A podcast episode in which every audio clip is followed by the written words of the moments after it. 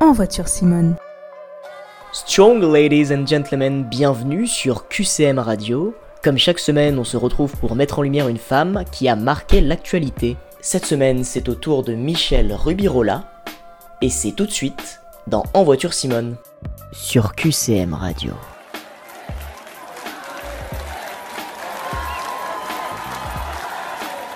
Toutes les caméras sont rivées sur elle.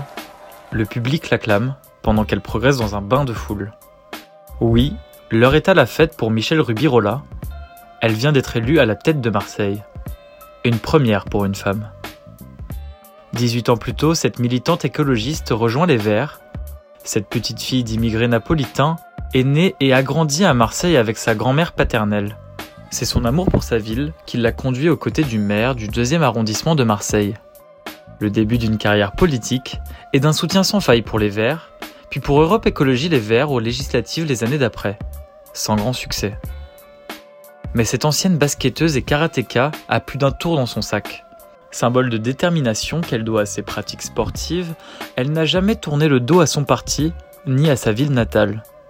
C'est pourquoi en 2019, elle se présente pour accéder à la tête de la cité phocéenne.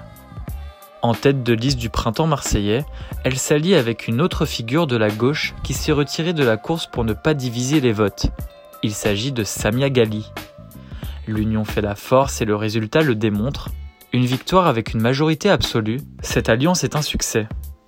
Michèle Rubirola met un terme à 25 ans de règne de la droite et devient la première femme à franchir les portes de la mairie de Marseille. À ses côtés, une autre femme, et un nom familier, celui de sa nouvelle seconde adjointe, Samia Ghali. En voiture, Simone. Sur QCM Radio.